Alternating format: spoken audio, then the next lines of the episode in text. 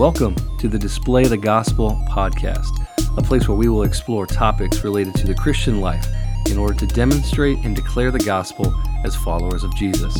Thanks for tuning in. Welcome. This podcast is going to be about uh, leadership essentials and specifically the importance of Christian leadership and administration as it relates to the overall culture of an organization. Now, you might hear all that and say, man, leadership, okay, I hear that word a lot. That sounds great. But administration, that doesn't sound like a lot of fun and might sound kind of boring. But in reality, leadership and administration are, are very, very similar, but there are also different nuances to that as well. And so we're going to talk a little bit about today about uh, why leadership is so important and why it's so essential. And I think most people would agree that leadership is essential. Um, we hear that all the time. We are familiar with many leaders in different capacities in different um, organizations all over the world. But could you articulate why leadership is so important? And so, the, the, the core premise of this episode is we're going to talk about uh, how strong leadership is the primary means by which the culture of an organization is actually established, maintained, assessed, and adjusted. And so, before we get into some of the meat of that and unpack that, first I just I want to say a quick word about what I mean when I say the word culture. Uh, every organization or church or um, nonprofit has a culture of its own. And by culture, what we really mean is is kind of the idea of this is what we do here. Um, another way of explaining it, maybe more in terms of a definition, would be the thoughts, the attitudes, the behaviors of a certain group of people within a specific context. And so, in terms of leaders uh, creating a culture within their organization, uh, we must acknowledge that, that every leader actually is creating culture. So, the question is not if they are creating culture, the question is what kind of culture are they creating? And so, everything the leader does uh, will positively or negatively affect the overall culture of the organization that they are a part of. And so this was this brings us to kind of the meat and the potatoes today of what we're going to be talking about is, and here's four principles of uh, leadership and administration as it relates to the overall culture of an organization. So, number one, uh, leaders establish the vision and they cast the vision. Now, we all, again, we've, we've heard these terms, vision, uh, but vision is simply what, what do we hope to see accomplished if we meet our goals? What's the end that we're shooting for? What's the target? You see, good leaders, they start with the end in mind and they're constantly reminding people where the collective whole is going, where they need to be going, where they should be focused. And see, we all know we've all been a part of organizations or certain places before or jobs that, that don't have a vision and they don't really have a purpose. And so the organization without a vision is bound to drift uh, upon the waters of uncertainty, um, mediocrity. And so casting vision is important. Casting vision must be constant because we are people that forget and vision leaks. Uh, someone famous, more famous than me, has said. And so we have to continually remind people what is the vision? Why are we here? What, what's the purpose? And what are we shooting for? And continually reminding people why we gather or why we work or why we pursue the goals that we do. And we might get sick of saying it as leaders, but by the time you're really sick of saying it, most likely your people have just begun to really hear it and grasp it and internalize it for them in terms of their actions, their attitudes, and their behaviors. And so without vision, uh, the organization honestly will not make a very significant impact uh, in whatever um, lane it's in. It probably won't make an intentional impact for the kingdom of God if we're talking about a Christian organization or a church. And so vision really drives a lot of everything. And that vision, obviously, for the Christian must be must be determined and must be developed in the context of a relationship with God through Jesus Christ and through the indwelling of the Holy Spirit. And so as that comes out though, I think it's going to be important for leaders to continue to cast that vision and remind people where we're going.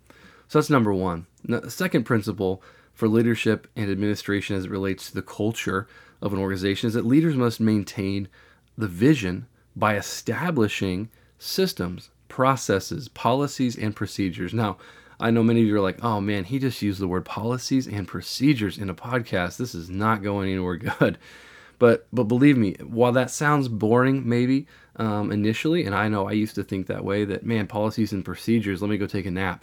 But but these are actually very foundational dynamics to the long term uh, longevity and the health and the integrity of any organization, because these systems and processes actually allow you to set goals and they're and having a target and all those types of things is pretty easy. It's easy to say we want to go here. We want to do that. We want to accomplish this. That's really the easy part. To dream is easy. But charting a path from where you currently are to where you need to be is actually the hard part. And, and the path from where you are to where you need to be is paved with systems processes policies and procedures.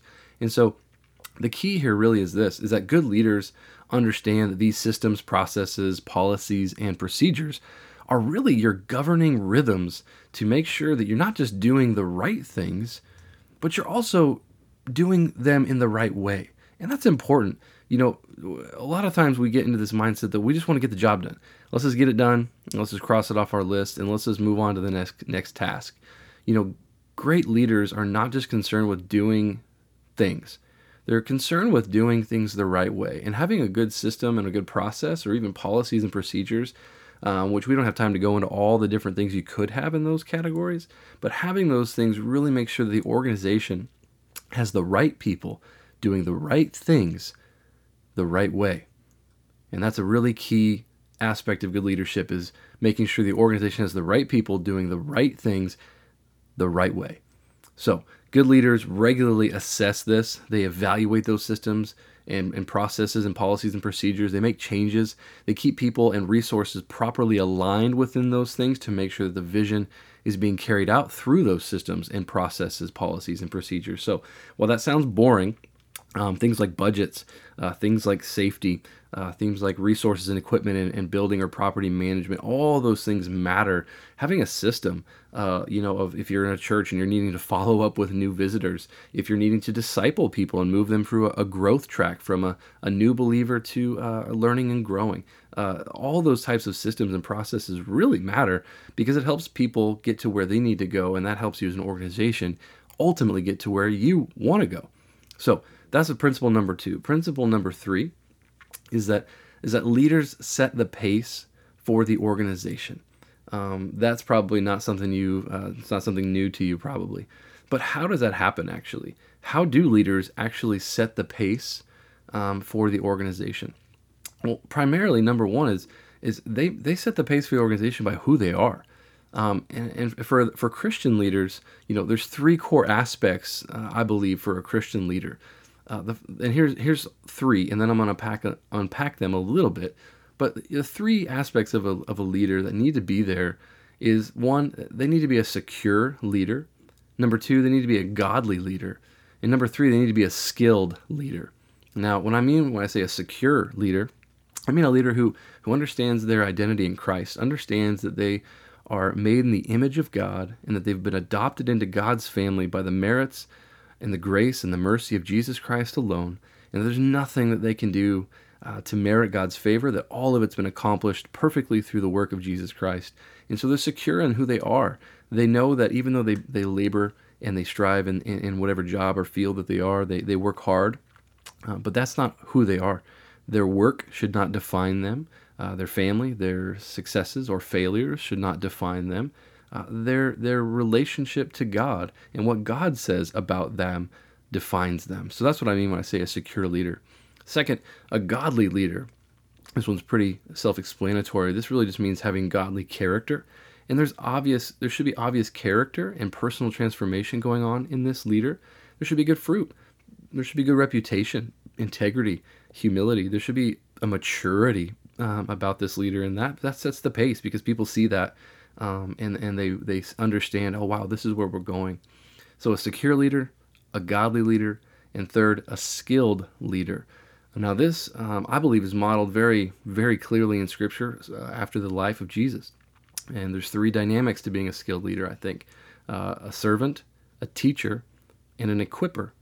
A servant. I mean Jesus was often identified as a person who came not to be served, but to serve others. He came to give his life ultimately as a ransom for many. And then we see him even washing the feet of the disciples. We see him uh, serving other people and talking to people he probably shouldn't have been culturally at that time. He came to seek other people. And so for us as leaders, we need to seek to help others, um, not to, just to serve them, but also to help them accomplish their God given abilities within the organization as well. Um, and there's few things that are more rewarding than watching a person discover and live out that purpose in front of you. It's exciting. It's a beautiful thing. And that can happen when we serve them and they understand that we're for them. We're not better than them.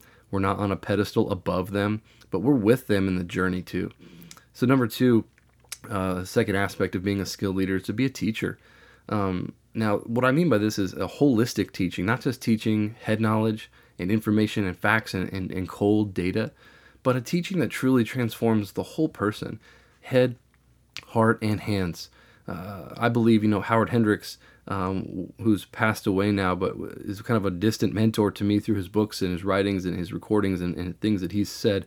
But, you know, he, he said about the Bible once, you know, he said, the Bible was not written to make you a smarter sinner. The Bible was written to transform your life. Um, and I love that because when we study scripture, even, you know, we have the tendency to go, man, that's really cool. I know all this stuff. But if we don't take that stuff and we don't meditate on it and think about uh, what is God trying to teach me through this and, and theologically reflecting on the passage, seeing how it fits within the whole of Scripture, and then applying it to our life and finding the personal application for that text and letting the text truly transform us by challenging us and uh, uh, rebuking us if necessary and teaching us things. And so, as leaders, we need to be teaching God's word to people. We need to be helping them understand it, apply it, um, and live it out. And so, the third aspect of a skilled leader then is to be a good equiper. Uh, we're not here just to teach at them and talk at them, but we're here to equip them by mentoring them to, to build good teams and, and training and developing others and pouring into them and then deploying them to use their God given talents and abilities to accomplish and further the mission and the vision of any organization or church.